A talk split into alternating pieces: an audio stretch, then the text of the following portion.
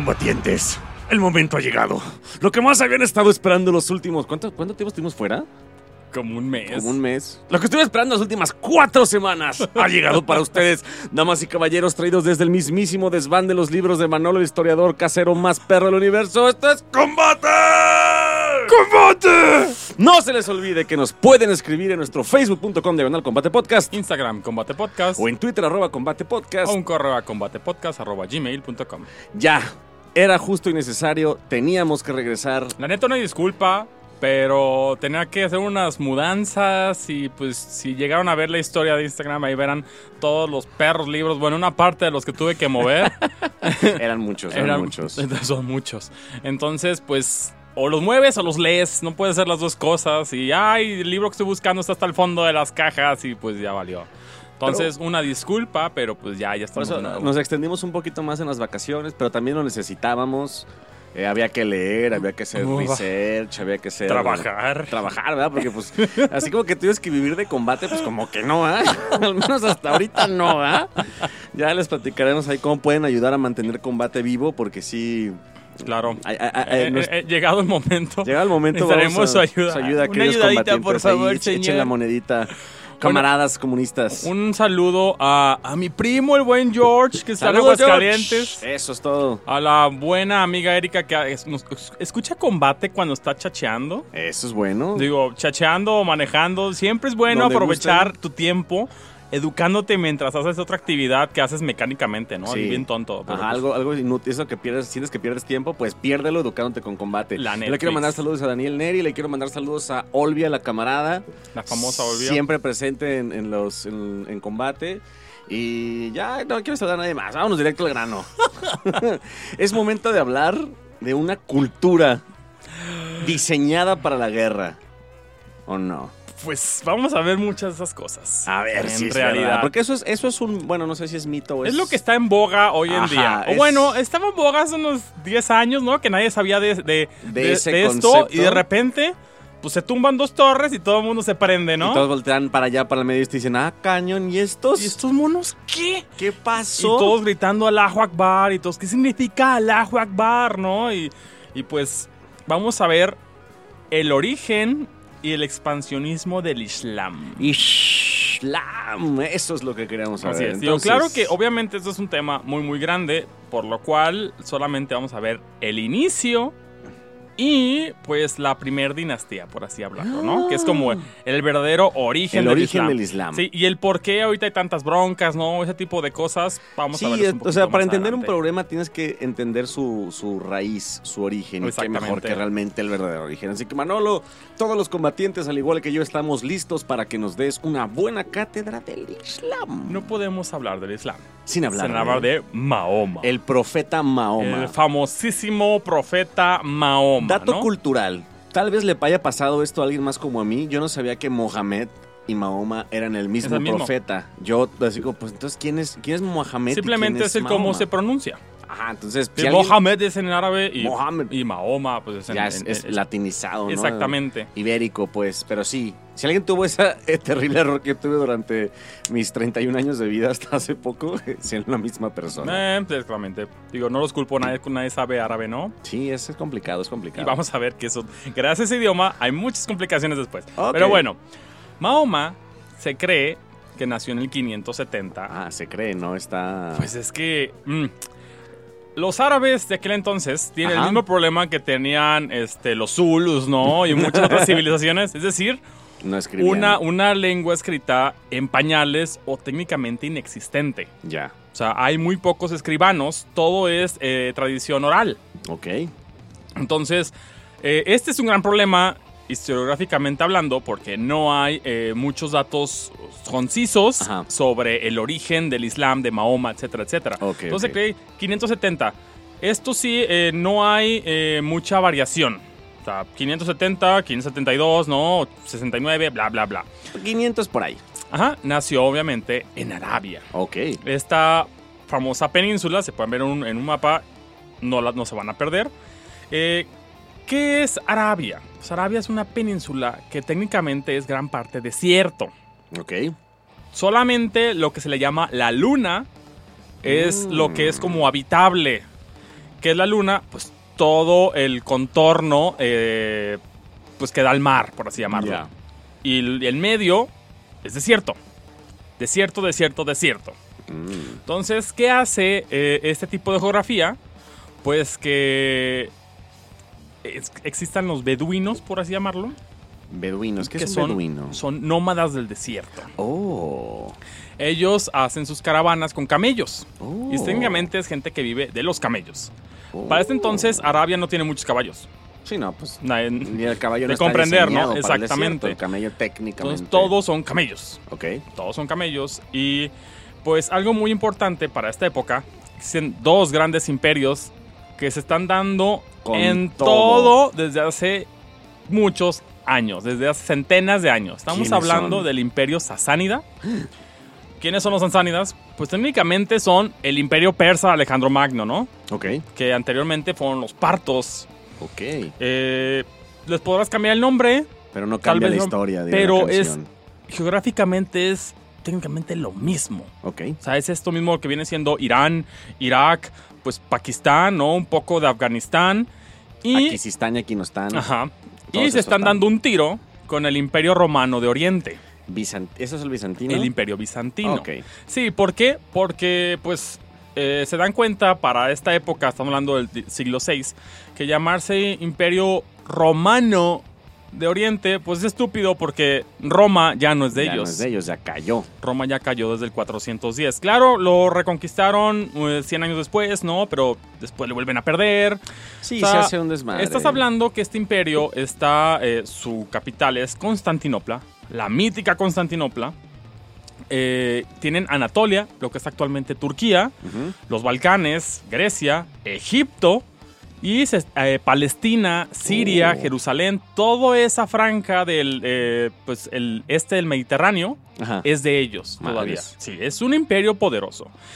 Que si bien ustedes escuchan Imperio Romano, se van a poner a pensar en esas legiones con sus escudos rectangulares, ¿no? Su lórica segmentata. Sí, el, O sea, el- el- el romano de la galleta emperador, vaya. o, ajá, o de los, los Via Crucis, ¿no? Ándale, el de la crucis. Pues no, nada que ver. O sea, lo que sacó de problemas y, ma- y permitió sobrevivir al imperio de Oriente, no al occidente, es que el Oriente fue altamente adaptable. O sea, sí se- Entonces, ellos empezaron a adaptar las técnicas, los uniformes eh, y las tácticas de los bárbaros. Oh. Se empezaron a barbarizar, por así llamarlo. Entonces, esta adaptabilidad eh, bélica fue lo que les permitió sobrevivir. Además de, claro, eh, territorio montañoso, ¿no?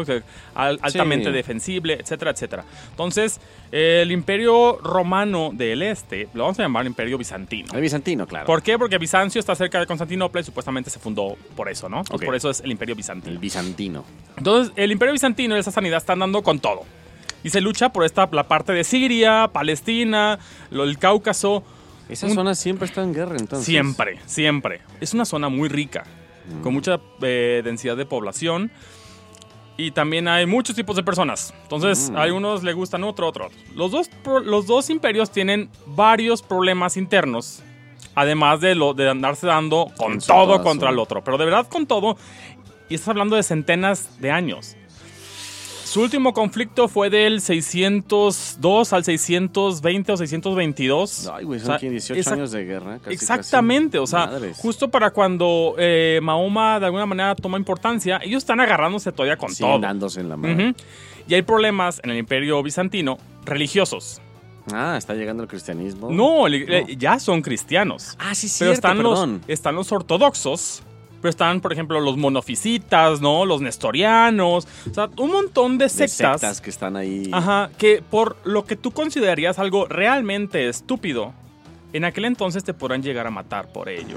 Wow. O sea, a ese nivel. De hecho, sí hubo una rebelión en el 532 en, en Constantinopla, en la rebelión de Nica, que fue completamente religiosa. O sea, la ciudad se levantó en armas y hubo decenas de miles de muertos, porque unos creían, nomás, no voy a, a- meterme mucho, pero para que veas el- el- la magnitud, grado ¿no? de- Ajá. O sea, unos creían que Jesús era dos entes, el ente humano y el ente divino. Y otros Ay, decían que cabrón. no, que era el mismo. Y por que, eso. que- que Jesús es un ente divino y humano a la vez. Entonces, ¿tú qué puedes Wow. pensar? Pues te metes en las broncas y te calientas y empiezan los puñetazos, Sí, piedras, bueno, ¿no? Y- Claro. Y, y, pues esto llegó a dar muchos dolores de cabeza a los jerarcas del Imperio Bizantino. Muchos. es como cuando problemas. agarrarnos del Atlas contra las chivas, ¿no? Haz de cuenta. O sea, no, que el igualito. Atlas, la chiva, la madre se da, ¿no? Y se dan y se matan, Acá ¿no? era, Jesús Pero- era dos, no era uno. Wow, qué Ajá, interesante. por eso se mataban. Pero bueno, también. entonces, eh, el Imperio Bizantino tienes esto. En el Sasánida son zoroastras. Zoroastristas. Sí, son zoroastras. Es, zoroastra. es- es una religión eh, como naturista. Ujú. Eh, dato, curi- curioso, eh, su dios es Ahura Mazda. La- Que es un dios dual, ¿no? Una cosa Sí, así. Mazda, el- la- lo- los carros Mazda Ah, tienen ¿es el nombre por nombre? él. Sí, Oh, wow. simplemente se lo robaron. Dijeron, ah, mira, suena chido. Hashtag. Ah, sí, pero Ahura Mazda, los carros, ah, son por el dios Wow. Zoroastra. Pero bueno.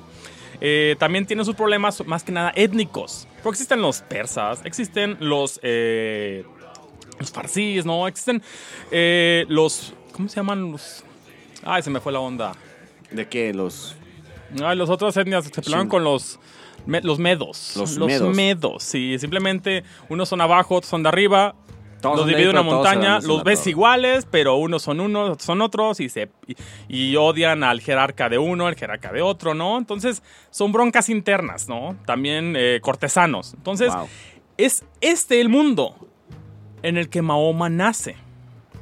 Arabia, a su vez, está siendo influenciado, jamás fue tomado. ¿Por qué? Porque Arabia no tenía un valor eh, estratégico. Estratégico ni militar. No, simplemente O sea, era la influencia. Ya. Estos dos imperios, en lugar de conquistar militarmente directamente, decía, oh, tú, jefe del clan, te voy a dar tantos camellos y dinero, ¿no? Denarios, porque pues yo soy compa. Somos Para que me cuides, ¿no? Ah. Ajá. Y aquellos los sasánidas no te van a dar nada. Entonces, te conviene aliarte conmigo y me avisas si viene algo o algo así. Sí, claro que sí. Entonces, eh, hay influencia del lado del oeste del Imperio Bizantino, del lado oeste del Imperio Sasánida y del lado del sur de los indios, Uf. que comerciaban y llegaban allá. ¿Todavía sigue vigente la ruta de la seda o ya no? Sí, de Ah. hecho, vamos a comentar un poquito de eso. Ok, ok, ok. Pero, eh, en este es el mundo donde nace Mahoma. Ok. Nace Mahoma, eh, su padre muere Ajá.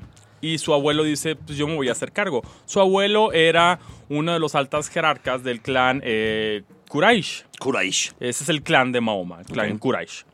Eh, después el pobre Mahoma tiene una vida acá como súper triste, ¿no? Se le muere el abuelo, se le muere la mamá. Técnicamente todo su alrededor muere, ¿no? Sí. Como, como en la caricatura está triste, súper triste que murió. Remy. Ah, de Remy, haz de cuenta. Remy. Sí, Remy y. Mahoma comparten mucho, ¿no? Eh, de repente, pues llega un tío y dice, ok, no hay nadie cercano a ti, yo soy tu tío, yo me voy a hacer cargo de ti. Ese tío no tenía mucho dinero, no era una persona importante. Entonces Mahoma tuvo que rascarse con sus propias uñas y de Y chico, sobrevivir. pues sí, él hizo técnicamente de todo, a lo que se dice. O sea, fue comerciante, eh, pues, hacía trabajitos, ¿no? Como mozo, pero algo muy importante y algo eh, muy tradicional en Arabia son las, eh, las rutas comerciales hacia el norte, hacia Siria, Palestina. Ok. O sea, todos estos convoys comerciales que se iban eran obviamente la manera con- eh, en la que Arabia podía eh, conseguir pues, muchas cosas que no podía conseguir en su propio país. Ok. Entonces, él pues viajaba mucho. Él llegó a viajar a Jerusalén, ¿no? Llegó a viajar a, a Siria y él se dio cuenta de varias cosas. Se termina casando con una viuda con varo. Ah, o sea, Sugar Daddy. Ajá. no. no, ¿cómo es una cougar, ¿no? Sí, una cougar. Cougar. Se agarró una cougar eh, que tenía bastante dinero y él pues empezó también a hacer sus, eh, envío- eh, sus eh, envíos comerciales y lo que le dio un estatus monetario pues bastante bueno. Ok. ¿Qué sucedió?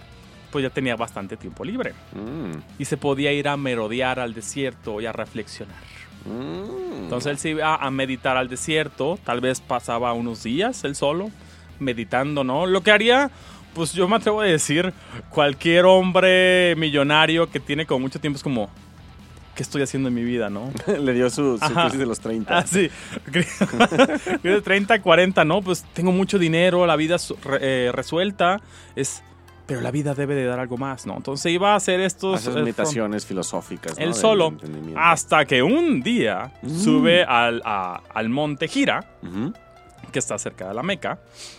Eh, la Meca es como una ciudad muy importante. Sí, Sigue siendo muy importante. siendo muy importante. Y de hecho, aunque todo el mundo sabe que hay la peregrinación a la Meca, del Islam, bueno, para ese entonces le- en Arabia la religión era pagana.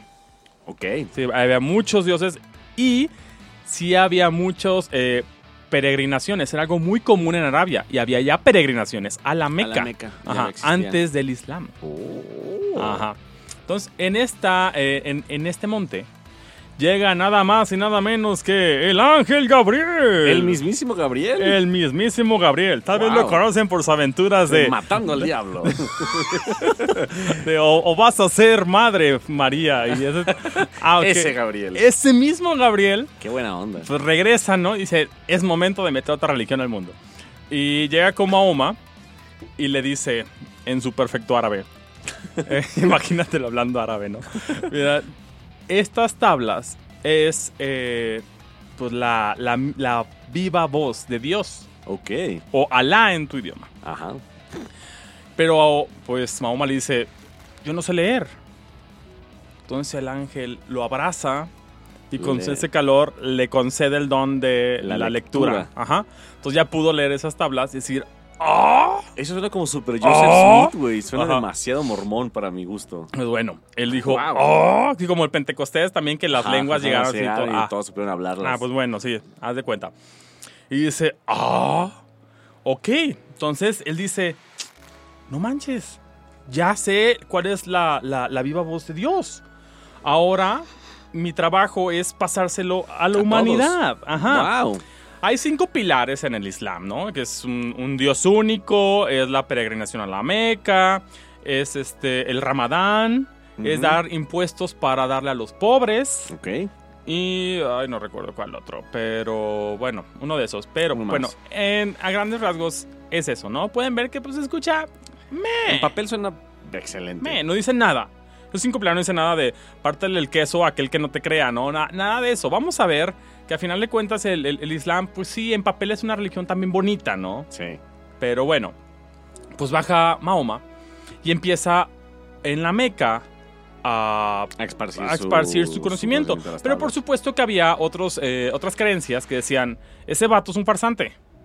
Mm. Y se le empezaron a hacer de todos, ¿no? Tanto así que él tuvo que huir de la Meca e irse a un poblado cercano que se llama Medina. Medina. Medina.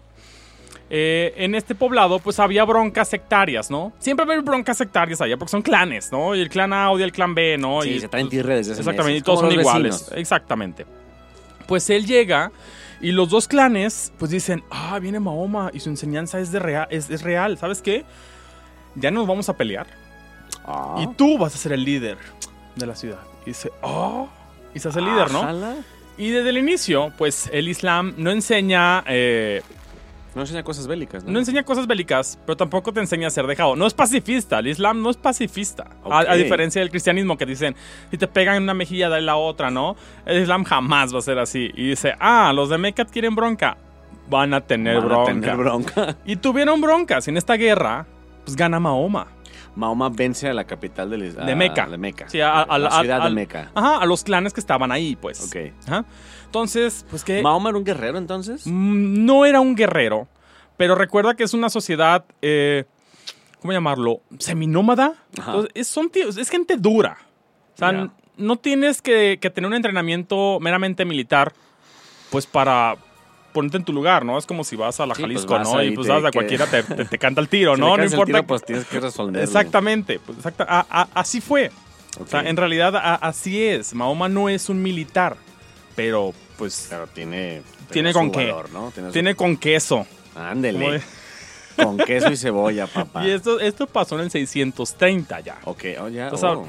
Ujú. Ya estaba grande Mahoma entonces. Ya estaba Mah- Mahoma grande, sí, ya, ya, ya, ya está hablando de alguien maduro, o sea, ya tomó el poder de lo que viene siendo la Meca y Medina, las ciudades más importantes de Arabia en aquel entonces. O sea, así fue, así de realmente, pues, rápida fue su ascenso, ¿no? Ok. O sea, se debe a tanto al, al- al fraccionismo que hay en Arabia. Pero, a final de cuentas, su enseñanza empezó a tomar cada vez más y más y más eh, apogeo. Sí, como que, ah, lo de Mahoma está chido. Vamos ¡Oh, está viendo. chido! Sí, dices tú, ah, está padre. Y más gente se empezó a unir. Y dije, no, ok. Hasta que en el 632 se nos petatea Mahoma. No, Mahoma, no te vayas. No. Así es, se fue Mahoma. ¿Qué, qué- sabemos de qué murió Mahoma? ¿Tenemos una teoría? No, muy probablemente de viejo. Bueno, en aquel entonces, tú dices que se moría, te pueden cortar el la, la cabeza. O sea, sus seguidores Sí. decían, él no se muere. Se fue al cielo. Y le cortaron la cabeza y la traen ahí de llavero, ¿no? No manches. Esperemos no, que no. no, pues nadie sabe qué le pasó a Mahoma en realidad. O sea, O sea, eh, de hecho, mm, y bueno, aquí viene, aquí viene, aquí se empieza a poner sabroso todo. sí. Se muere Mahoma, ¿no? Él tiene un, mm, un séquito, un comité pequeño de gente muy allegada a ellos, a él. A él. Muy probablemente, eh, bueno, la mayoría eran familiares, pero también había uno que otro allegado que fue como su amigo de la infancia, ¿no? Ya. Que se convirtió en Islam junto con él, ¿no? Cosas así, pues melosas. Eh, pues se decide que tiene que haber un califa. Un califa es un seguidor. Ya. Entonces es como un, un- perdón, un sucesor. Un sucesor. Es el sucesor. ¿Quién va a seguir la enseñanza de Mahoma? Todos, todos dicen, a la madre, pues ¿sabes qué? Va a ser el, El suegro. primer- ah, el suegro. El suéter, sí. El suéter Abu Bakr.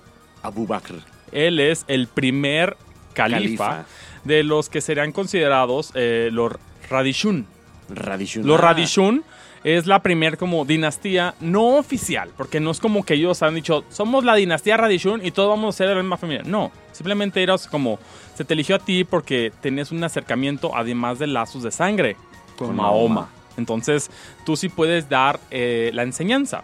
Eh, los Radishun es como la unidad, son los ortodoxos. mm, Ok. Y digo, se acaba de morir Mahoma, entonces todas sus enseñanzas están frescas. Sí, tan- ¿no? lo- y, lo- ellos lo conocieron y lo escucharon directamente de voz, en teoría. Ajá, lo enseñaron de voz, pero ahí viene lo bueno. Eh, después de que se muere Mahoma, pues empiezan a salir más falsos profetas. Dicen, oh no, Mahoma no es, Mahoma es falso, yo quiero ser el no sé qué, ¿no? Yo digo que a Dios a mí también se me apareció. Entonces empieza a haber este tipo de, de- de broncas por la unificación de Arabia, de nuevo. Oh. Existe ya la guerra de reunificación de Arabia. Oh, la, la. Ajá, dura un año. Pero este, el, el suegro de, de Mahoma, Abu, él lo- logra unificar Arabia. Bajo las enseñanzas del. Islam. Pero en esta guerra murió mucha gente que conocía a Mahoma y que había escuchado sus versos. Entonces dicen, oh, oh, ¿sabes qué? Está muriendo mm, las enseñanzas de Mahoma. ¿Por qué? Porque no hay nada escrito. Hay que escribirlo. Hay que escribirlo. Entonces, Aplicaron un Paco, ¿no? ¿Cómo se llaman los? Mateo, Lucas, Juan. Ajá, y- sí, sí, sí, exactamente. Entonces ellos dicen, oh, oh, pues hay que empezar a juntar gente. Bueno, aquí viene lo turbio. Porque, pues, tú puedes llegar a decir, Mahoma era mi compa y lo vi una vez en no sé qué ciudad y me dijo, bla, bla, bla, bla, bla. Dicen, ah, ok, sí es cierto. Suena chido. Debió de habértelo dicho, es lo Su- más sensato, lo vamos a escribir. Suena chido, exactamente. Entonces, pues tú sabes, historiográficamente, no hay manera de comprobar nada de estos versos. Discúlpeme, pero desde aquí el Corán empieza así como, Y empieza con un tan así un. en el puro hígado. Pe- no, güey. Dio el primer paso y se pegó con la esquinita de la cama el Corán, así, tas, güey, en el dedo Exactamente. Muchos, obviamente, bueno, el Corán tiene miles de, de versos. Sí. Eh, tal vez una fracción de estos versos Sí, sean. sí sean ciertos. Tal vez el otro no los haya dicho, pero dices, suenan bonitos. Pero lo que dice la, la parte más agresiva, jamás lo dijo Mahoma. ¡Boom! Sí, con esto nos acabamos de ganar un bombazo. Nunca sabrán dónde están las oficinas de combate, señores y señores, porque si no, nuestras vidas Gracias. peligran. Vamos a ver un señor con barba y una mochila sudando, acercándose a nosotros, ¿no? Murmurando cosas. No, no, no, qué miedo. No somos racistas, ¿eh? Tampoco crean. No, no, no, pero pues sucede. Eh, pues bueno, Abu ya eh, le encomienda la tarea a un escribano de recopilar todo esto, ¿no? Todos los datos. En el Inter, él dice, bueno, Arabia es unificado. ¿Qué tan lejos tenemos que ir? Porque también hay tribus árabes en Siria y en Palestina. Que necesitan las enseñanzas de Mahoma. En teoría, Mahoma dijo que eh, eh, debe de existir la unificación de los, de, de los árabes. Entonces, pues dice, pues Pues, ni modo. Por las buenas o por las Y en malas. este mundo, en la técnicamente tierra de nadie del imperio sasánida y del imperio bizantino, ahí van estos monos. Y la expansión musulmana, expansión árabe, es una de las más sorprendentes del mundo, de toda la historia. ¿Por qué? Porque no hubo ni una sola eh, técnica innovadora, arma innovadora, no hubo nada. Y sus conquistas fueron sorprendentes. No hubo nada más que la palabra del profeta que los guiara. Sí. Sorprendentemente. En todas sus batallas estuvieron eh, con sobrepasados en números, muchas veces el doble. Mm. Y nunca llegaron a perder ni una sola batalla importante, hasta dentro de mucho tiempo después. O sea que sí, había ahí una manita extraña echándoles la mano. No, No. es la movilidad. Ah. En realidad, ahí está, no es una técnica innovadora. De hecho, eh, cuando se ponen a pensar árabes peleando, pues ¿qué se imaginan? Un vato en un turbante, ¿no? ¿Ves las películas de... Yo vi el Rocky 3 cuando están los, los de... no, perdón, Rocky 3 que dije, ¿no? La de... Rambo 3, güey, cuando está en Afganistán. Ah, ok. Que son unos... Que, que hacen como... Bueno, que son caballos ahí, no son camellos. Pero hacen como ca- cargas de caballería y son súper buenos peleando en la montaña, güey. Pues nada que ver. ¿Nada? Oh, No, recuerda, los árabes no tenían caballos. Empezaron a obtenerlos Hasta el poco a poco, conforme iban ganando eh, pues territorio, dinero y poder, ¿no? Y posibilidad de obtener caballos. Mm, no tienen eh, espadas curvas. La cimitarra famosa que... Exactamente. Tú te pones a pensar, ah, una espada árabe, ah, la cimitarra, curva, ¿no? Como la película de Ladino. Eso es falso, señores. Exactamente. Falso. Los, no, los changos tampoco Eso hablan. vendrá después y por influencia kazaja o turca. Que vienen a su vez del, de la Asia Central. O sea, todas estas, mm, sí, del macizo de Altai. Eh, sus arcos. Ellos no tenían arcos a caballo. Para empezar, no tenían caballo. Sí, no, pues no. Bueno, sí había por los jerarcas, ¿no? Como, como la época medieval de los eh, de en Europa, ¿no? Que nomás los que tenían dinero tenían caballos. Pues lo mismo en Arabia. La mayoría son arqueros a pie. Wow. Y sus arcos es lo que tú podrías hacer si te dicen haz un arco. O sea, tú vas a agarrar el, parro- el palo más curvo que te encuentres y ponerle un hilo. O Y así vámonos. sus, sus arcos eran completamente arcaicos, simples, fuera de tecnología, de, de algo eh, sorpresa tecnológica, ¿no? O sea, todo mundo tenía mejores arcos que los árabes. Todo el mundo tiene mejores espadas que los árabes. Técnicamente, bueno, no. Recuerda que tenían eh, comercio con la India. Ah, y la India, India. si recuerdan el programa de las espadas, tenía el mejor acero del mundo. Ta, ta, ta. Ajá. Pero bueno, muchos beduinos, que son estos, todavía tenían sus armas de piedra. no mames. Sí. O Sí. sea, piedra amarrada con palo. Sí, tus arcos, Wow. punta de piedra. ¿Por qué? Porque no se usaba la armadura en ese entonces. No vas a usar armadura en Arabia, estás No, hablando del menos en el calor, ¿no? desierto, a 40 grados Exactamente. con metal, te quemas, o sea, te, te quemas. Si, si eres un padrote, ¿no? Y puedes tener un caballo especial solamente para cargar tu armadura, ok, te das el lujo. Pero si no, No todos. eras la armadura ligera y la habilidad del desierto, man. Wow. Exactamente. Pues estás hablando que es esta. eh, son estos ah, guerreros los que empezaron a hacerle la guerra a los dos imperios más poderosos del mundo en aquel entonces. Shit. Para el 634 se muere el suéter de. El ¡No, suegro de. suegro! y ya queda el yerno, ¿no? se- sigue Omar. O el famoso Omar Omar. o Umar primero. Él es, sí, es famoso. Es muy él es famoso. famoso porque él es el que le da como el, el principal empuje, ¿no? A este expansionismo. Él no es pariente, él simplemente fue un muy allegado de Sí, Mahoma o sea, se casó con mi hermana. desde la pues, infancia. No, no, no, él nada de eso. Ningún ¿No era el vínculo. cuñado? Mm, no, ya verá después. No, él nada que ver, nada de eso. Él simplemente era un muy allegado. Mm. Era muy allegado a Mahoma. Siempre era co- se, se le llega a considerar como su brazo derecho.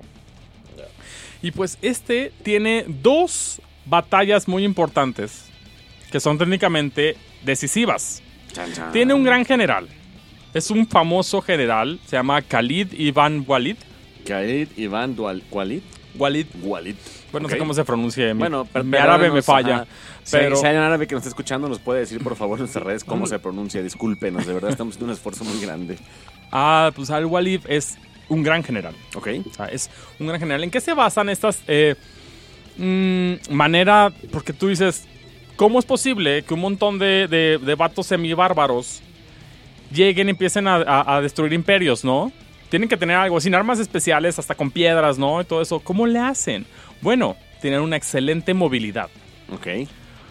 Eh, por travesías con el, por el desierto, los árabes podían llegar y desaparecer por rutas donde los ejércitos bizantinos ni el sasánida No podían ni hacerlo. dónde era. Mm. De hecho, a ellos les gustaba cucar y acercarse a luchar cerca del desierto. Porque eso lo conocían perfectamente. Exactamente. Y si algo les salía mal, podían huir y no iban a ser perseguidos. Claro. Pero si el otro ejército perdía, ellos podían llegar a donde sea.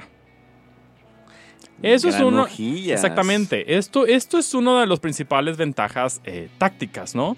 Tener lo que viene siendo militarmente como el, el defeat in detail, que es como derrotarlos en detalle, Ajá. algo sí, sí. así, que viene siendo, aunque tu ejército sea de 15.000 y el bizantino sea el de 40.000, pues no tienes los 40.000 en una zona. Sí, no los tienes regados, Entonces, tú tienes, tú tienes que empezar a mover esos 15.000, concentrarlos Aca- contra... acabártelos y- No, no, no. Concentrarlos donde el otro ejército tenga menos hombres. Mm. Entonces, aunque en una zona tiene 40 mil hombres, tú te vas a enfrentar tus 15 mil contra 3 mil o 5 mil del de él.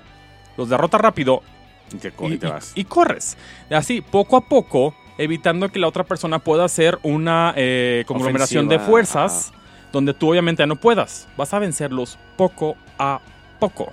O sea que tienen que tener también un- una inteligencia muy fuerte, ¿no? O sea, de- o espías, sí, claro. Como, oye, mira, te dejaron estos 4000 ahorita tomando agua ahí. Si las caemos rápido, nos echamos. Órale. Exactamente. Con 4000 y ya le tumbaban el 10% del ejército, ¿no? Ajá. Wow. Eso es lo que hacía. Bueno, así fue como empezaron a obtener eh, victorias, ¿no? Y empezaron a enervar a los dos grandes eh, pues, emperadores. El emperador romano es Heraclio, Heraclio. así se llama, Heraclio. Y el emperador eh, sasánida se llama Yezdegird. Yezdegird. Ok, ok, No sé cómo, obviamente no es árabe. No, pues suena. suena No, eso suena persa, farsi. Ajá. Ajá. Pues estos son lo que son, ¿no? Mm. Pero bueno, para el 633 existe la batalla de Ulais. Ulais. luchan contra los sasánidas. 70.000 sasánidas pierden su vida. Ay, güey, ¿cuántos eran ellos? ¿Y ellos quiénes? Los, los, ¿Los de- árabes? Los árabes. 20.000. Wow, o sea, tres, casi 3 a 1. Bueno, Claro. más de 3 a 1. Por supuesto que el, el, eh, el factor moral es algo muy importante y difícil de medir. Pero se dice que los árabes estaban ardiendo en furor por batalla. O sea, ellos de verdad creían que estaba Dios de su lado. No, y pues se notó. Bueno, pues sí. Eh, este es el primer revés que tiene el Imperio Sasánida. Y con esto pierde Irak. O sea, no... Uh, no- la gran capital de Babilonia, ¿no? Era... Mm, En aquel entonces, pero sí, sí, sí, uh, Susa es este... No, es, es Cenifonte es la, es la capital aquel entonces, ajá. Cenifonte. Cenifonte. Pero claro que es un, es un lugar importante. Entre los ríos Tigris y Eufrates, si recuerdas las, la, la Las historia... clases de historia Ujú, de la Pues bueno, este es el granero del imperio sasánida. Es, son son eh, tierras muy fértiles. Entonces, si pierdes esto, a final de cuentas, es un duro golpe a tu economía y a tu control. Verde. Ujú. Entonces, así como sacado de onda, y pues así como lo ves, entra con todos los árabes y ahora van contra los bizantinos. Así. Así derecho se fue de un lado pum, como pelote de, de ping pong, de un lado al otro, pum, pum, güey. Y a los Sí, bizantinos, ¿cómo A los bizantinos. 636 es la famosa batalla de Yarmouk. Famosa batalla de Yarmouk porque también pierden los bizantinos cerca de 60 70 mil hombres. Madres. Esa es una batalla muy curiosa porque duró cinco días. Y en los primeros días fue con eh, escaramuzas, ¿no? Sí, que Es decir, llegaban, los cucaban, Tres, cuatro, mataban sí, iban. cuatro. En una de esas escaramuzas, ah, algo muy importante, que a lo mejor recuerdas el programa de, de- de la independencia de Texas, pues los árabes también viajaban con toda su familia. Entonces, bueno, si de acaso no con toda su familia, Sí, muchas veces había muchas mujeres. En unas escaramuzas, pues le tundan una, una, una madrina a los árabes y cuando llegan, se topan a sus mujeres muy enojadas, aventándoles piedras, irritándoles, que porque habían sido poco hombres. Fue así de severo. Así, así de severo. Piedras por poco hombre. Sí. Empezaron a gritarlos, a aventarles piedras, que por qué, por qué no habían luchado, por qué no habían ganado. que estaban ellas viendo. Sí, o sea, y, y- y- y fue tan duro esto que al día siguiente se juntan dos cuestiones. Hombres enojados porque sus mujeres dudaron de su virilidad. y otro, una tormenta de, de arena. Que ellos habían. No, que viaja en, eh, hacia los ojos de los bizantinos. O sea, que es cuando Walid dice, es el momento. Y hay una carga que logra vencer un flanco de los bizantinos. Y pues tú sabes, se Sí, derrota un flanco flanco, te- te meten y empiezas, te- ya empiezas a meterte las líneas y es caos. O sea, estamos hablando de un gran número de muertos, pero un poco, un- solamente un pequeño porcentaje de estos muertos murió en realmente en batalla. Gran parte mueren en la retirada, intentando salvar el pellejo, que irónicamente es lo peor que puedes hacer. Cuando entra el pánico, mueren todos. Por eso te dicen cuando hay un temblor, no se paniquen. es lo principal. Pero bueno, la gente se paniqueó y murieron un montón. Entonces, pues ya está el, el- el Heraclio, pues, ¿qué pasó? ¿Qué onda? Ajá, sí, ¿qué onda? ¿Qué onda? Me tumbaron 60 mil, güey. Eh, Exactamente, pues todos están así como en shock. Pero bueno, eh, ya están los árabes bien asentados. Ya tienen Siria, ya tienen Palestina, Jerusalén. De hecho, Omar fue el primer eh, califa Ajá, califa de Jerusalén. que va en Jerusalén. De hecho, le dijeron, esta es la iglesia del Santo Sepulcro, rece dentro. Y él dijo, no, no voy a rezar dentro del Sa- Santo Sepulcro, porque sería convertir esta iglesia en una, Una mezquita. Y yo no quiero hacer eso. Era una persona muy respetuosa, o sea, Sí, estás hablando sí. que en aquel entonces, pues sí eran eh, eh, muy tolerantes Sí. eran muy tolerantes. De hecho, eh, el Asharia, que es la ley islámica, prohíbe la conversión forzosa. Claro.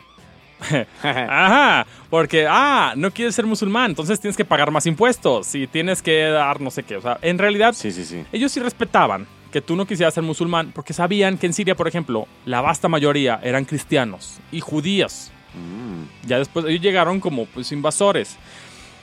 Y como era menos gente, ellos tenían que hacer sus diásporas, ¿no? Donde no se podían sí. mezclar hasta que fuera un suficiente número como ya empezar a... a- A moverse. Eh, pues bueno, ellos sí tenían una gran, una, una gran tolerancia, pero si tú eh, no podías dar a tus hijos, o más bien no, queríamos, no, que, no queremos que nos des a tus hijos para batalla, porque pues eres cristiano o judío, necesitas darnos un impuesto especial para poder así Mantener la mantener lucha. a nuestro ejército musulmán, ¿no? Claro. Empieza a haber ya como divisiones, ¿no? De son musulmanes, ustedes no son musulmanes. Claro que tolerancia, pero ya empieza ya a haber. ves, ¿no? Obviamente todos los jerarcas políticos y militares, todos tienen que ser musulmanes, Wow. por supuesto. Pues eh, para el 638, bueno, es cuando se toma Y es que- Jerusalén, ¿no? Se van cinco años y ya llevaron. wow. Bueno, empezó todo esto, sí, de hecho sí, son Son 5 años. 33, Fue en el, cinco fue en el años. 32, 33. Ajá. Madres. fue muy rápido. Pero te digo, es algo muy sorprendente. O sea, en esos cinco años ya tienen eh, lo que viene siendo Israel, Jordania, Palestina, ¿no? Irak, Wow. toda esa zona. Sí, es una zona grande. Pero bueno, para el 640 hay una gran plaga y sequía. Uh. Así, ah, pues muerte, desolación, no, nada raro en aquel entonces, ¿no? Sí, Donde pues casual. obviamente la limpieza, el, el higiene la, era... higiene, la disentería estaba a la orden del día. Exactamente. entonces, no, no, guácala. Esto fue lo único que detuvo a los árabes. En cuanto se levantó esto, fueron contra Egipto. Fuck. Egipto es el granero del imperio bizantino. Desde, bueno, de los romanos. Desde tiempo de Marco Antonio y de Julio César. ¿Se acuerda de Cleopatra sí, y todo sí, eso? sí, ok, por eso se tomó Egipto. Egipto tiene eh, el, el delta del río Nilo. Es extremadamente fértil. ¿Quieres comida? Ahí Los, egipto, los egipcios tienen comida de sobra. Entonces, pierden Egipto. Ese es el golpe más duro que pudo tener el imperio bizantino. De hecho, hubo intentos de, de- recuperarlo. de por marítimo. No lo pudieron lograr. Obviamente los árabes estaban en pañales en cuestión marítima. Ya. En pañales completamente. Sí, pues no tenían ni siquiera mar. Sí, sea, claro. O sea, no eran rival para los bizantinos que tenían su fuego griego. Uh, Sí, ulala. sí, los pobres, a los pobres árabes los tatemaron una y otra y otra vez. Ouch. Ah. Así pasa, ¿verdad? Los ni modo, los queman. Así. Y eso fue en el, como en, en- en su frente del oeste. Porque todavía siguieron luchando contra los sasánidas. O Y sea, te- ¿Estaban a dos frentes? Sí, Madres, ¿qué onda? por eso todo el mundo dice así. Claro, por supuesto que hay que tomar en cuenta que los dos imperios, como bien hablamos al inicio, están debilitados. Sí, les Tienen décadas en guerras. Ya. Bueno, décadas. cent- eh, llevan este centenarios en guerras. De Sí, verdad, no, es mucho tiempo. Llega este tercer ejército que sale de la nada y. Y les empieza a dar con todo. Sí, claro. O sea, fue, un- fue, fue como el, el punto, ¿no? Fue el, el momento exacto en la historia en lo que todo esto se pudo conjugar. Exactamente. Para el 642, lo, ya se logra la, la ya decisiva batalla de Hiwadad. Esta batalla es muy curiosa.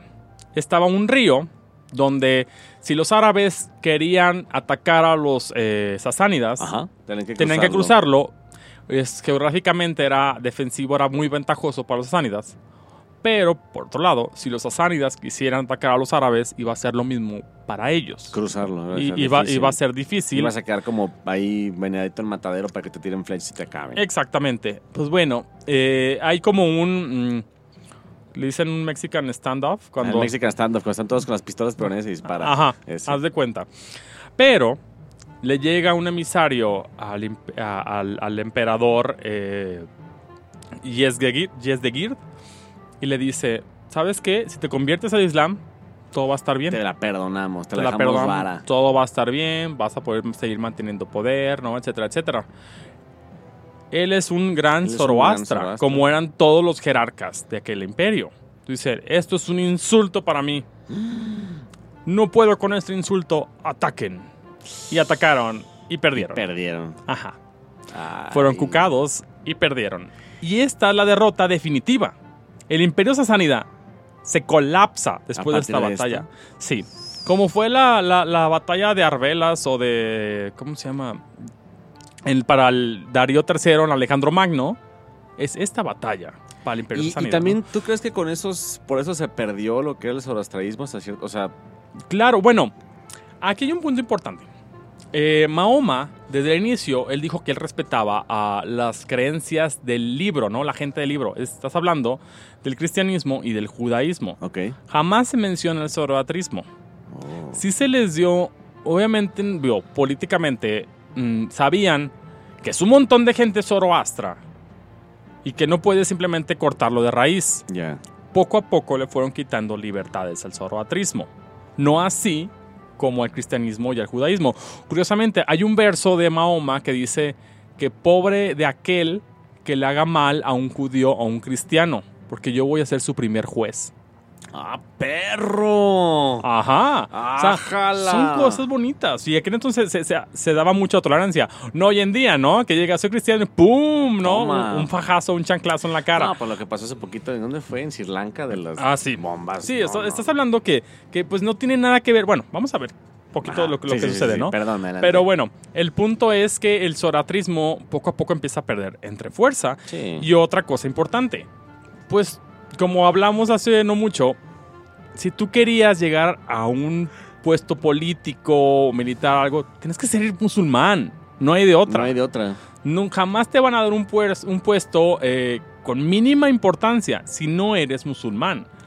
Entonces, si bien no te están cuarteando tu derecho de ser de otra religión, pues sí te lo están condicionando. Sí. Entonces, eh, pues tú podrás sacar tus propias conclusiones, ¿verdad? Pero bueno, eh, para el 644 suceden dos cosas importantes. Una, los árabes se quieren ir para el norte Oh, y les ponen su primer madriza. Los kazajos. Kazajos. Ah, los árabes son duros, pues los kazajos son, Son más. No, esos son, son esas famosas tribus esteparias, ¿no? Con sus arcos y con un montón, así como los Dothraki de, de, de, de Game of Thrones. Ah, así son, igualito. Nomás Wow. que en lugar de tener espadas tienen muchos arcos, ¿no? Pero Y tienen camellos en vez de caballos. ellos tienen muchos caballos. Ah, ¿tienen muchos No, caballos? ellos tienen muchos caballos. Ah, esto es Sí, Dothraki sí. tal cual. Ajá. Órale. Tienen muchos caballos. Ya los árabes para ese entonces ya empiezan a... También se empiezan a adaptar. O sea, ellos no son estúpidos. Saben que a final de cuentas la piedra les ayudó en un momento, pero no va a ayudar jamás. Entonces, eh, pues ya empiezan a tener cotas de malla, ¿no? Ah, Caballos, lanzas. Sí, ya empiezan poco a poco a incluso a, a modificar ya sus órdenes de, de- de combate. Sí, ya empiezan a tener, sí, ya empiezan a tener reservas, ¿no? Flancos, vanguardia, etcétera, etcétera. Todo lo que un ejército normal bizantino o Debe sasanida haber tendrían, exactamente, ellos ya lo empiezan a tener. Pues ya se empieza a tomar cada vez más la forma de un imperio. Digo, a final de cuentas le acaban de tumbar un gran imperio, que sería el imperio persa. Ellos ya, a final de cuentas, eh, para el 154, además de haber perdido con los kazajos, que es lo que les delimita ir al norte, por algo jamás llegaron a Rusia, tienen que topar con los kazajos, ¿no? Con los canatos estos súper bravos. Sí. Eh, pues al, al- al señor Uman, Umar es asesinado. ¿Por qué? ¿Por quién? Ah, ya, em- ya empiezan los problemas. Oh, los problemas islámicos. Así es, ya empiezan los problemas. ¿Mataron a Don Omar? ¡No, Don Pues, Omar! Nada más y nada menos que su esclavo persa le dio un filerazo. Ah, sí, Kingslayer Style. Sí, bueno, pues es que, imagínate, tomamos el imperio persa. Quiero esclavos persas. Vengan, láveme, córtenme el cabello con estos cuchillos de aquí al lado. Eso, jamás se supo el por qué exactamente lo mataron, Pero, ¿no? Pues como que ahí. Sí, exactamente. O sea, que, pues, los historiadores dicen, pues, ¿sabes qué? Pues fue un esclavo persa enojado porque cayó el imperio persa, ¿no? Se le hizo fácil y fue, le fue muy fácil matar al califa. Entonces, pues se muere el califa Omar. Oh, Scheitzen. Bueno, pues sigue nada más y nada menos que Uthman, el tercer califa de los unificadores, de los Rashum. Rashum. Rashidun, perdón. Rashidum, ajá. Eh, él es el yerno de Mahoma. Él es el famoso yerno de Mahoma. Bueno, Ah, sabemos. no, no, no. Hay otro yerno de Mahoma. Oh my God. Pero bueno, Mahoma tuvo muchos hijos. Ya. Eh, él es el nuevo califa. El y se da califa. cuenta, él, él a final de cuentas, eh, militarmente no tuvo grandes eh, Aciertos. aciertos. Él era un empresario, un comerciante, Era ¿no? businessman. Él se dedicó más como a estabilizar el imperio, ¿no? Hacer vehículos comerciales, Ujú. acomodar cosillas. A, a- a- a establecer bien como este nuevo imperio que estaba formando. Ok, me gusta, me gusta. Mm, algo importante. Se da cuenta de algo. Ah, caray. Este Corán de aquí no tiene nada que ver con el Corán de allá como a 3.000 kilómetros de distancia. Pero se dio cuenta de algo muy humano. Las distancias. La gente. Cambia las cosas. Entonces el Corán llegaba ya en otra Además, versión. el Wow. árabe. El árabe es un idioma eh, difícil. Además, en aquel entonces, pues estamos hablando de un idioma muy probablemente más difícil, más conflictivo. ¿Por qué? Porque tienes la misma, eh, Ay, pues. Misma palabra, ¿no? Escrita.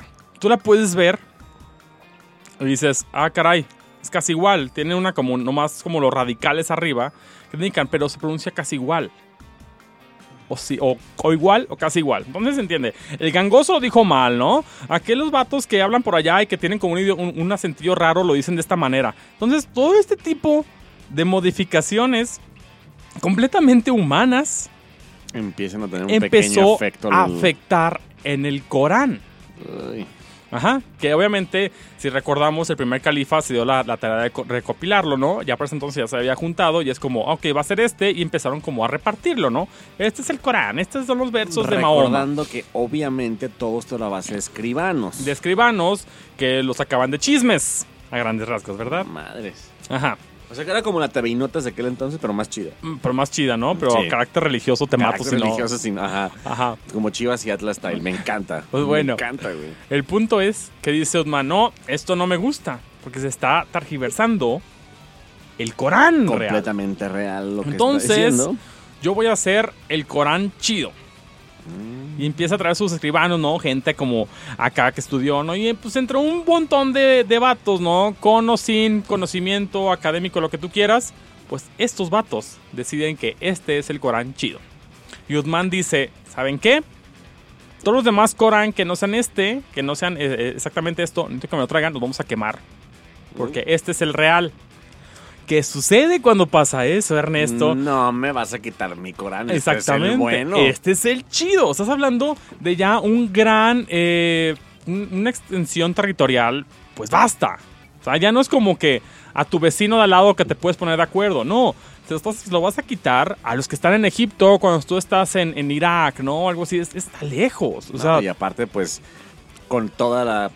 Como todos somos seres humanos, de, ¿y por qué el tuyo es el chido y el mío no? exactamente. Ahí empieza la cosa. Ahí empieza lo sabroso. Entonces se empieza a hacer el quemazón. Y empieza. mm, pues empiezan a haber varias cosas raras en ese entonces. Mm. Él, Uthman, nombra a su primo. Ajá.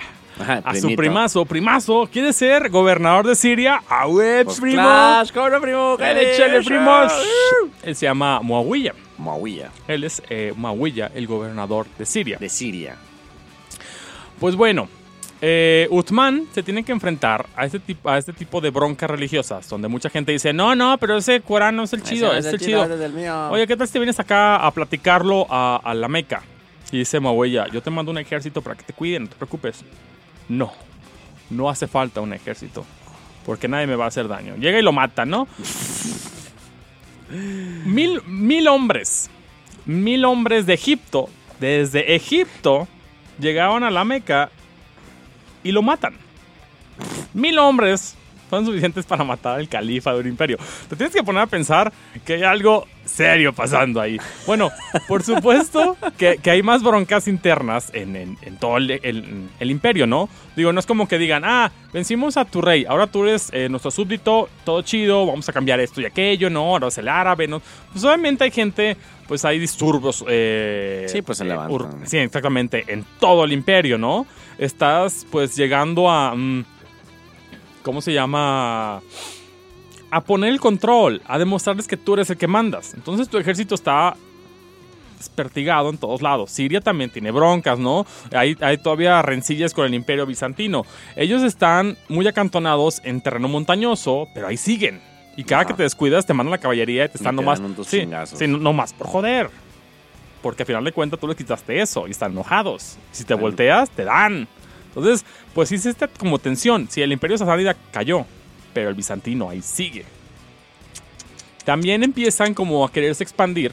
Uthman se le critica mucho porque él no quiso como tener un control estricto como los demás califas. Era Él empezó a poner gobernadores.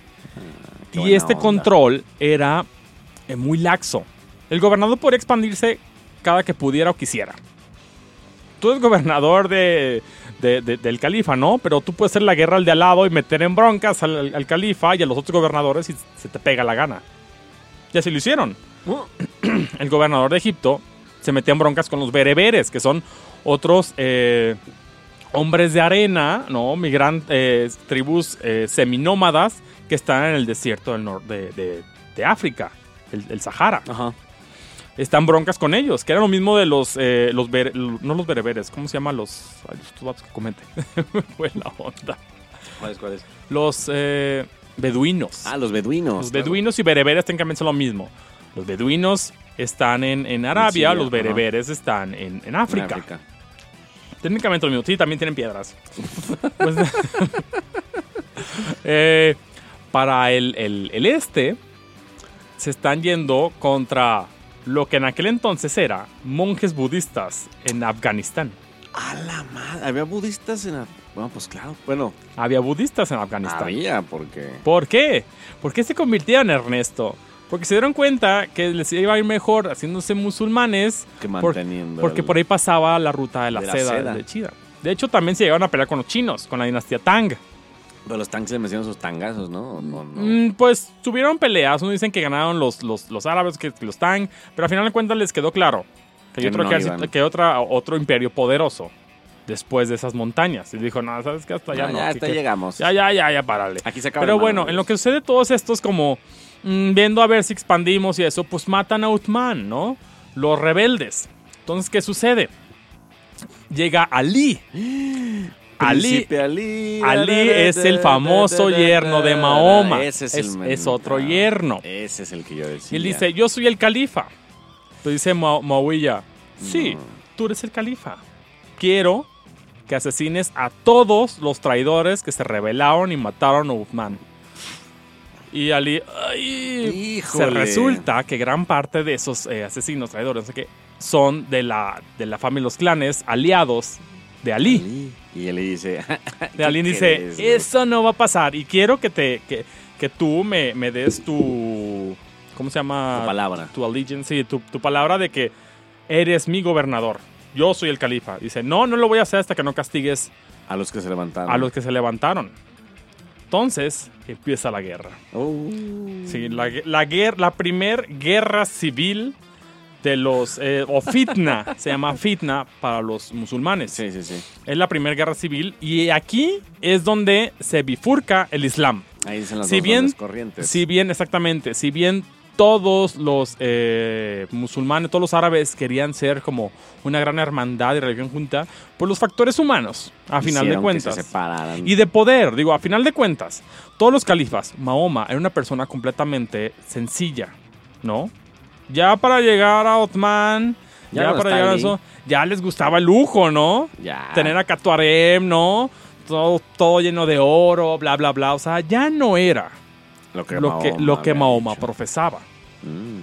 Y bueno, los sunitas son los que apoyarían a Muawiyah, al gobernador, que son eh, los que van a favor de las costumbres. Es decir, si bien Muawiyah no tiene nada que ver con Mahoma, él sigue sus costumbres. Entonces, él también es un digno descendiente de Mahoma. Los chiitas dicen tienen que ser por sangre. Y obviamente eh, Ali pues estaba casado sí, sí, con, la, con la hija. hija de- Entonces, entonces su hijo obviamente iba a tener la sangre La sangre lejana de ajá, Mahoma. de Mahoma. Sí, obviamente las mujeres son las que también pueden llegar a, a Ah, dar claro. eso. Wow. Ajá. Entonces empieza esta guerra. Bueno, hay otro tercer, Una tercera. una Una. actriz muy importante. Tenemos a la viuda de Mahoma. Se Ah. casó muy joven con Mahoma. Le gustaban chiquitas. Eh, se llama Aisha. Aisha. Aisha también se pone en bronca contra Ali. Dice, yo quiero que mates a los culpables, a los rebeldes que mataron a Uthman. Y es la, la famosa batalla de los camellos. Donde se pierde gran parte de números. Son guerras muy eh, sangrientas. Salvajes, Sí, sí, sí. En, esta, en batalla eh, gana Ali y a Aisha, que es... o sea, Aisha es, me atrevo a decir, la, la mujer más importante en todo el Islam. De verdad, es una mujer que tomó las armas y que tenía liderazgo. Todas las demás mujeres estaban reservados como a Sí, sí, sí, a las labores del su rol de apoyo, género. ¿no? O aventarte piedras y te portaste como poco hombre en una batalla. Pero en este caso, ella era la que lideró el ejército. Wow. O sea, esto es algo muy pocas veces escuchado o visto en el Islam. Wow. Que yo creo que no usaba burka, la neta. Sí, no, pues. pues, En aquel entonces no usaba, ¿no? A alguien se le ocurrió, ¿qué tal si las tapamos todas, no? Va Sí. chido. No, este Pero- que le ve el tobillo y. Eh, bueno, en la batalla de Cabaño, por desgracia, pierde a Aisha. Pero le perdonó la vida. Y le dice, Ah. ¿sabes qué? Pero tú te me regresas acá y no te quiero volver a ver nada en la política. Te vas a. Y pues dice, ah, ah, ah, ah", y se mate, ¿no? Ya se quedó ahí. Nunca más se volvió a tener la en la política. Chale. Pero viene la famosa batalla de Sifín, 657. No han pasado ni. Bueno, veintitantos años de que se murió Mahoma, o sea. Ya todo el desmadre, ¿no? Ya todo. Muchachos árabes, por favor, contrólense, por favor. Contrólate, por favor, Adavia, por favor. En esta batalla no hay un ganador. Pero de hecho, ambos bandos quedan, Pierden. quedan, o sea, obviamente todos pierden y queda claro que ninguno se va a rendir y que va a ser una, una- una guerra muy eh, sangrienta. Entonces, Y ¿sabes qué? Fin. Hay que sentarnos y sin fin. Ah, Hay que sentarnos a, a negociar. Lo dicen, ok. Pero aquí viene algo muy gracioso. Hay un movimiento. El movimiento de los Kawajiri. ¿Kawajiri? Kawajiri. Oh, suena japonés eso, pero no. Sí, bueno, tiene el KH, o sea, Ah, probablemente lo estoy pronunciando bien Estamos- jodido. ajá, ¿no? perdón, Kawaii. Kawaii, ¿no? Algo así debe ser. Ah, estos son ultra ortodoxos. Ultra. Son ese tipo. ah, ah, son los. Me atrevo a decir. Son los primeros terroristas musulmanes. Ellos dicen: ¿Saben qué? Al diablo tú, al, Al diablo, diablo tú. tú. Esta guerra, ¿saben qué? Vamos a matar a los dos. Vamos a hacer el verdadero. Vamos a, exactamente. Si matamos a los dos, terminamos con esta guerra intestina Y ahora sí vamos a empezar a, A proveer el verdadero Islam. al verdadero Islam, exactamente, lo que nosotros queremos. Ellos son intolerantes, son radicales, son todo lo que escuchamos normalmente. Todo lo que nos da miedo. Estos. Estos- Entonces hacen intentos de asesinato y solamente matan a Ali. ¡No, Ali, no! Al otro nunca lo tocaron. Falló el intento de, de- de homicidio de Muawiyah y solo matan a Ali. Pues obviamente esto terminó con la guerra Sí, civil. no. Esto terminó la guerra civil. Y Muawiyah Se queda como el. se, se- se- se queda como el primer califa, pero él ya hace su dinastía. Ya es la dinastía de los Omeya.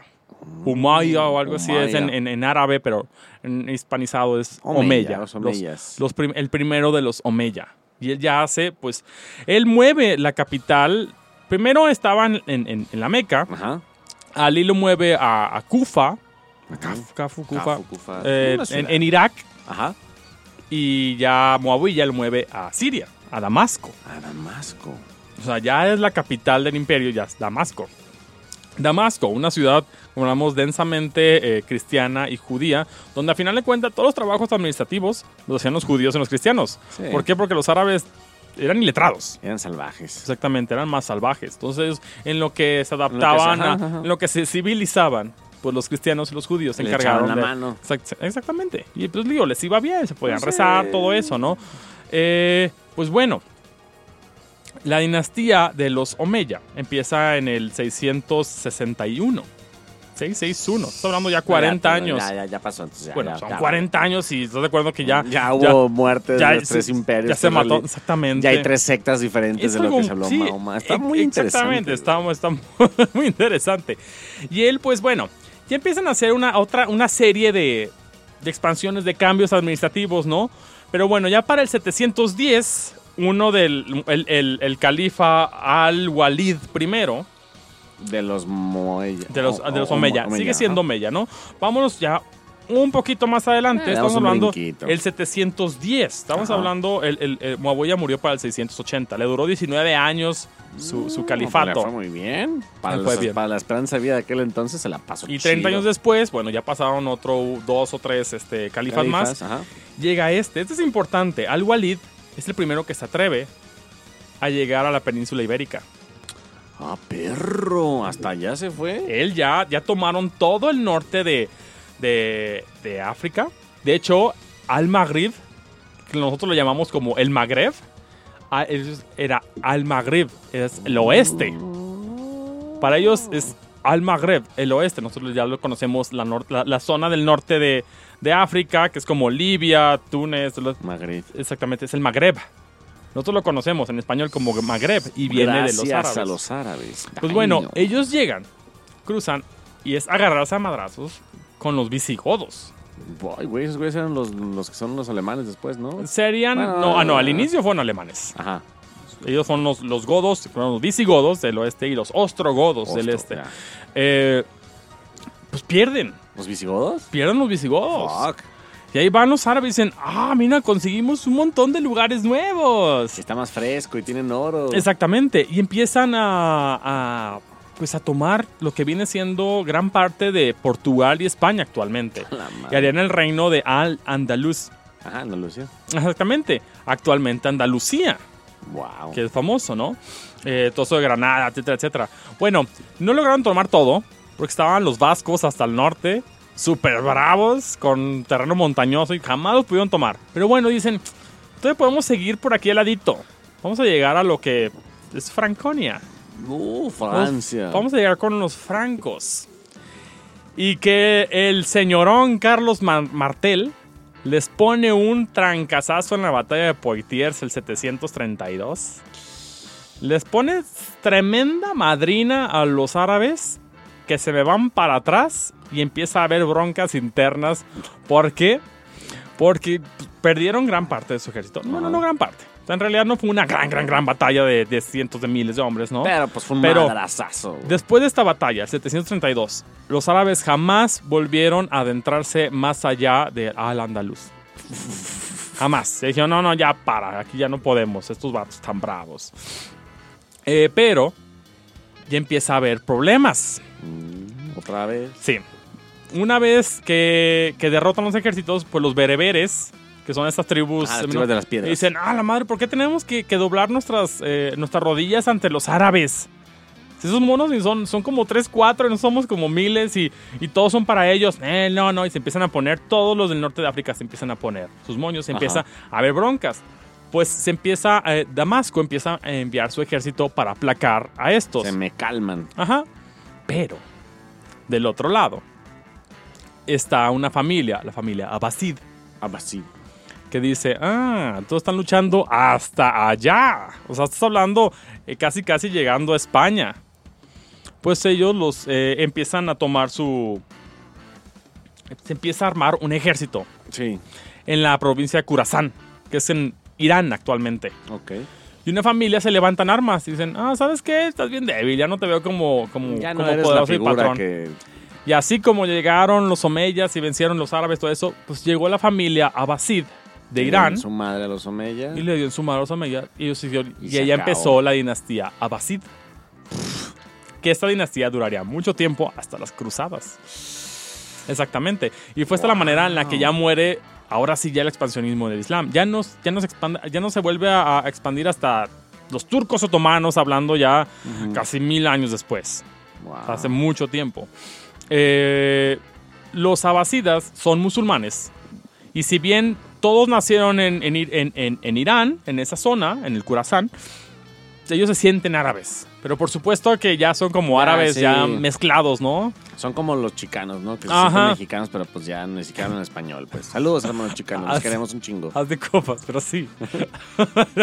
y así es como se termina El, el gran expansionismo Pero, del o sea Islam. que digamos que en un periodo de 100 años. en 100 años. Hicieron así lo que nunca en, nadie. en 100 años técnicamente lograron eh, igualar o tal vez hacer más grande el imperio de Alejandro Magno, ¿no? Pero algo que se les eh, aclama, ¿no? Es que su legado Sí, sí, lo sí, vemos eh. hasta el día de Hasta hoy. hoy, Exactamente. Está hablando del 700 después de Cristo. Estamos en el 2019 y esas zonas siguen y probablemente seguirán siendo de influencia del Islam, Claro, musulmanes. ¿no? Y, es, y, es, y es que, es- o sea, a mí me da mucha curiosidad, pues, porque lo dijimos aquí en el programa, ¿no? O sea, hubo profetas como Zoroaster, estaba el Cristo cristiano y católico, etcétera, y ninguna culto religioso tuvo ese ¡pum! ese arrastre, creo, ¿no? que ¿O sí? tuvo, creo que tuvo que ver, eh, eh, pues sí, a lo mejor el, el- el tener una religión que les animara que les animara y a... también la gente. O sea, es Sí, gente es que era un dura, perfil duro. es gente Era dura. gente desierto con una vida acostumbrada a la dureza y a que lo que se ganaba, se ganaba a puño, pues. Exactamente. O a trabajo duro. Entonces, les das un, un mito que los... conve- Que los prende y los prende, une. los une en una sola misión. Pues claro que es una fuerza indestructible. Que fue más o menos lo que sucedió con Genghis Khan, los Sí, mongoles, también. y que hablaremos en un futuro sobre Sí, el señor también. Gengis que está, está buena onda. Temujin. Pero bueno, combatientes, si ustedes tienen alguna otra historia, anécdota, duda o comentario, cualquier cosa que quisieran saber de este origen y de este expansionismo islámico, por favor pregúntenos. Estamos en facebook.com diagonal combate podcast Instagram, Combate Podcast. o en Twitter arroba combate podcast. Un correo a combatepodcast.gmail.com. Y no tienen idea lo felices que estamos de estar otra vez aquí Ya me dándoles picaba. más historias de guerra, más información. Eh, de parte de mí, de todos los combatientes, Manolo, muchas gracias por la cátedra. Eh, es una, creo que es una, algo muy importante que tenemos que saber. Es, es algo, es algo muy poco conocido en Occidente, ¿no? Ajá, Simplemente nosotros- te dicen a Arabia y es que todos, que todos son iguales, pero no, o sea, había un montón de, de broncas étnicas allá porque pues, tú los ves iguales, pero pues ellos no, y se matan y se odian y no se entienden ni uno al otro. Sí, o sea, el simple hecho de que hay- ahorita hay tres sectas principales del islamismo y. y Pongámosles son- en dos, porque la otra es simplemente nomás en Oman. ¿no? Lo- no me acuerdo ni el, ni el nombre cómo son. Pero bueno, al final de cuentas, estos dos, los sunitas y los chiitas, se odian con la misma, sino es que más intensidad con la que odian a los cristianos y a los judíos, Sí, ¿no? sí, sí. O sea, de verdad se detestan. Actualmente, eh, los chiitas están solamente en, bueno, la gran parte es Irán. Ajá. Irán es como el, La chiita. capital de los chiitas. Y Arabia es de los sunitas. Ah, algo muy importante. Si bien Mahoma decía que sí ha- ha- hay que ser tolerantes con eso, él dijo que no se puede tener en Arabia algo que no sea musulmán. Uy.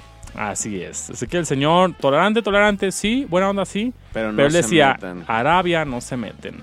Arabia es y será musulmán. Pues a ver qué pasa, porque el señor sí dejó ahí una piedrita muy dura. Ajá. Pues sí, la neta, a Netflix. Y bueno, combatientes, como siempre, les damos miles de gracias por estar aquí otra vez con nosotros. Nos vemos el próximo martes con otra brutal aventura de combatientes. Gracias. Gracias, bye. Bye.